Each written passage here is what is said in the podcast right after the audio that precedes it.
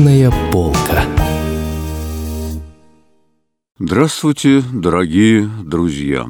Я рад новой встрече с вами. И, как обещал, сегодня мы с вами поговорим о книге прозаика Владимира Максимова «Избранная».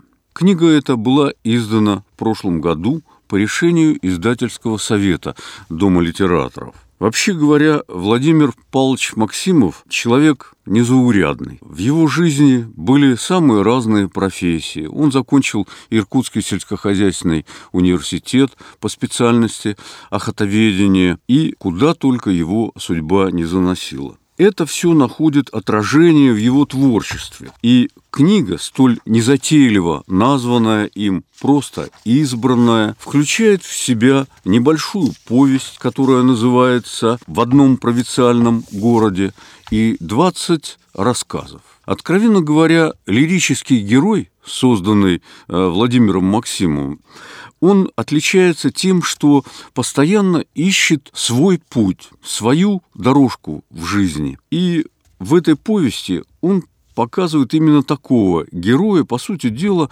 э, вкрапляя в повествование многое из своей биографии. Человека, которым пишет от первого лица Володя, уже учится в аспирантуре в Петербурге, в замечательном учебном заведении, и все, казалось бы, складывается у него прекрасно. Однако что-то его в этой жизни не удовлетворяет. Вот послушайте коротенькую цитату. «Это была не самая светлая полоса моей жизни, и, казалось, конца этой широченной, почти беспросветной полосе не будет.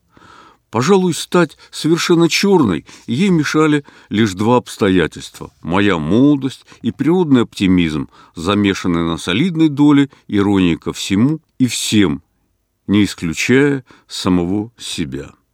В конечном итоге герой бросает аспирантуру, которая, казалось бы, должна будет привести его к какому-то успешному делу в науке, возвращается в родную Сибирь, на берег Байкала, где он может в тиши и уюте небольшой избушки на берегу Байкала писать свои книги. Вот именно эта неудовлетворенность э, тем делом, которым он занимается, раздумье о том, что он может сделать что-то большего, и приводит его на писательскую дорогу. Я не буду пересказывать содержание этой повести, потому что очень тонко, со свойственной, пожалуй, только Владимиру Павловичу и оптимизмом, и добротой, и верой какой-то вот в то, что все будет хорошо. Он описывает злоключение своего героя, приводя его и читателя на берег Байкала к тем произведениям, которые еще будут написаны. Конечно же, в этой книге есть и любовная лирика, о которой он очень любит писать. Ну, я думаю, что вы это сами сможете прочитать. Открывает раздел рассказов мне очень нравящийся рассказ «За шторы с этой стороны».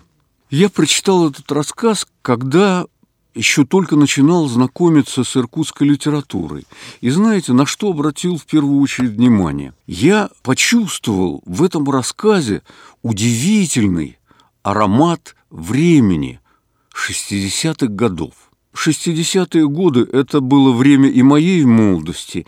И, знаете, поэтому, когда сталкиваешься в произведении какого-то другого автора с тем, что он, не называя год, сумел так хорошо подчеркнуть и показать, какие мы были молоды, как были тогда настроены познавать этот мир с любовью и добротой. И вот в каждом слове, в каждой фразе этого рассказа чувствуется это лирика 60-х. Это вера в будущее. Ну, недаром это время потом назвали оттепелью. Как начинается этот рассказ?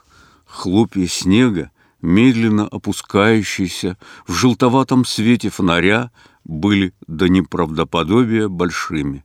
Казалось, что снежинки плавно скользят сверху вниз по наклонно натянутым невидимым нитям. Они скорее напоминали маленькие белые фонарики или крошечные парашютики, чем предновогодний легкий снег. Тень от этих парашютиков бестелесными бабочками порхала по белой, чистой, ровно укатанной между домом квартала дороги, и падающий снег казался теплым. Вот чувствуете, какие теплые фразы, какие теплые слова. И вот с этого лирического момента и начинается повествование. Опять же, я не ставлю своей задачу перечислить вам, рассказать сюжет этого рассказа. Многие рассказы, Володя, они как раз и хороши тем, что они практически бессюжетны. Главным их достоинством является показать настроение молодого человека, тягу его к жизни, его увлеченность этой жизнью и ожидание добрых перемен. А вот заканчивается, вернее, предпоследний абзац этого рассказа тоже очень хорошо выписан, и он тоже создает прекрасное настроение, которое остается, в общем-то, после прочтения этого рассказа надолго утро первого дня года выдалось довольно мутное, и на душе у меня тоже было муторно, как будто бы что-то единственное и очень хорошее, что было в моей жизни, исчезло навсегда. В размытом, сероватом свете все еще кружил прошлогодний снежок, он пах свежо, морозно, яблочно, как девичья щека, когда я прикасался к ней губами. Прекрасно, не правда ли? Я не хотел бы о каждом рассказе подробно говорить, но некоторые из них, из этих рассказов, мне все равно придется вам рассказать. Я сказал придется, как будто меня кто-то принуждает к этому. Нет, дело в том, что есть рассказы, которые как бы выдаются из общего строя. К таким рассказам относится «Загон». Это рассказ о противостоянии человека и волка – о том, как ведет себя в минуту опасности человек и как ведет себя волк, как человек может проявить великодушие даже к безжалостному зверю. Замечательный, на мой взгляд, рассказ, который во многом, конечно, создан только потому, что Володя э, был охотоведом, и тем не менее, ну просто он замечателен. Вот послушайте, волка поймали и заструнили его. В пасть волку – пока еще все тело его, кроме головы, было стянуто крепкой капроновой сетью, как необъезженному коню узду завели и закрепили веревкой за голову короткую, толщиной с детскую ручонку, круглую, оструганную ножом палку. Сначала он пытался сжать челюсти, вонзая в недавно лишенную коры палку свои острые зубы, но очень скоро присмирел. То ли они онемели мышцы морды, то ли понял, эта палочка ему не по зубам, и только язык иногда судорожно дергался, то исчезая за палкой, пытаясь вытолкнуть ее из пасти, то снова вытягивался красным лоскутом под ней. Потом как бы тяжелая волна прошла по телу волка, его связанные попарно лапы подогнулись к животу и резко распрямились. Волк издал звук, похожий на икоту, и его вырвало. Он шевельнулся, шумно втянул носом воздух и отвел морду с палкой немного в сторону, слегка прогнув к спине свою мощную шею. Теперь он лежал очень тихо, с прижатыми к лобастой голове ушами. Слюна больше не стекала по его белым острым клыкам. Может быть, он привык к своей узде, а может быть, ему было страшно. Вот этот отрывок, он полностью показывает, казалось бы, автор говорит остраненно о звере, и все же в нем чувствуется превосходство и сожаление тем, что человек должен такого красивого, такого гордого зверя себе подчинять уже только потому, что он просто человек. И здесь уместна еще одна замечательная цитата, потому что писать о волке и не написать при этом о собаках было бы нелогично, даже, в общем-то, нелепо. Я сам очень люблю собак и люблю их за верность человеку, за самоотверженную любовь к человеку. И Володя очень хорошо подчеркивает это. Вот как он пишет о другом герое, о собаке Цезаре. Иногда он сам себя представлял волком, а представив такое, начинал глухо и жутко рычать. Шерсть у него на загривке дыбилась, как будто он и в самом деле уловил запах волка в самом себе. В такие минуты все существо его переполнялось яростью и презрением к самому себе, и страх уходил выходил из него вместе с рычанием, как воздух из проколотой автомобильной камеры. Стремительно, со свистом, в такие минуты он был готов к схватке и ждал, жаждал схватки с могучим, хитрым зверьем. Все равно с кем, медведем, волком, рысью. В такие мгновения он не боялся смерти и даже был рад погибнуть, но только вместе со своим врагом, лишь бы успеть уже угасающим сознанием ощутить, что клыки успели замкнуться на шее врага. Вот как прекрасно, как замечательно пишет Владимир Павлович о собаке, которая служит людям. Еще об одной замечательной черте автора Максимова, которая полностью представлена очень хорошо в этой книге, это его любовь к Байкалу.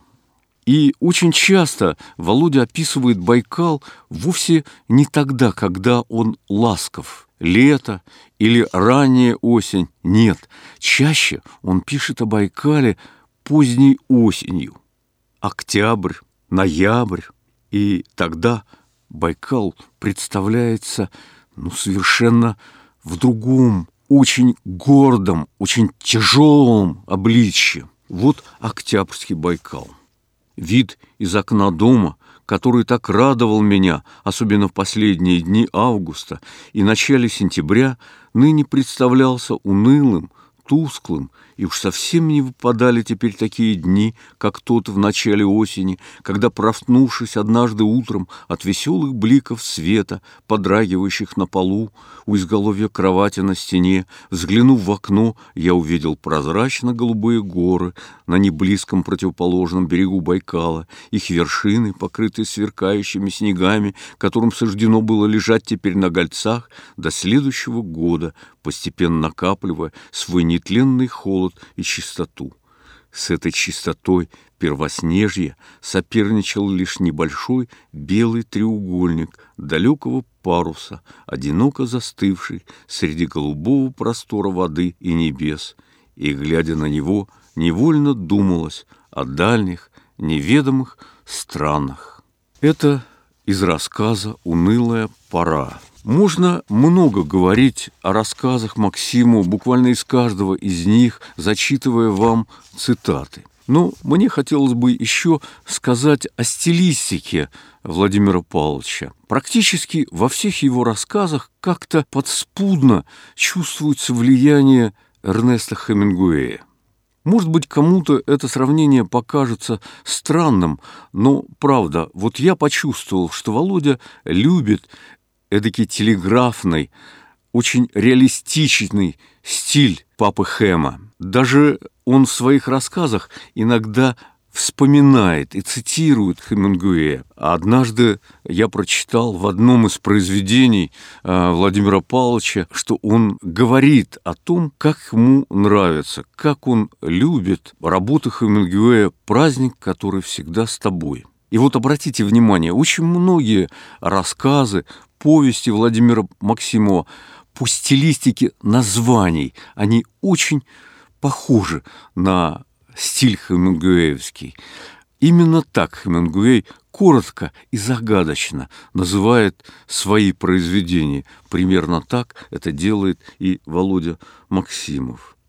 Хотя мне кажется, главным отличием от Хемингуэя является то, что Володя частенько цитирует какого-то другого автора. Я не могу сказать, что это портит его рассказы и повести.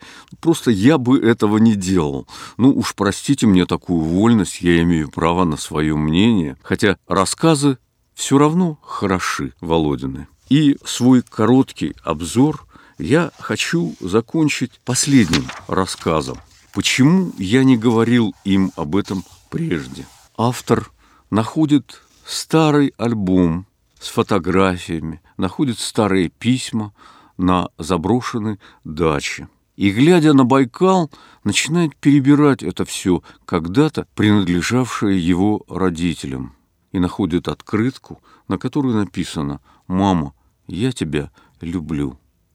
И задумывается о том, как мало, как нечасто мы говорим своим родным и любимым вот эти слова.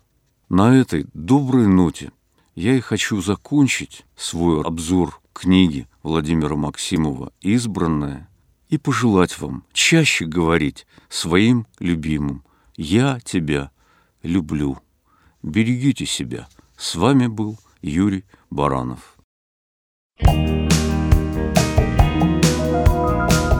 Вы слушали передачу «Книжная полка».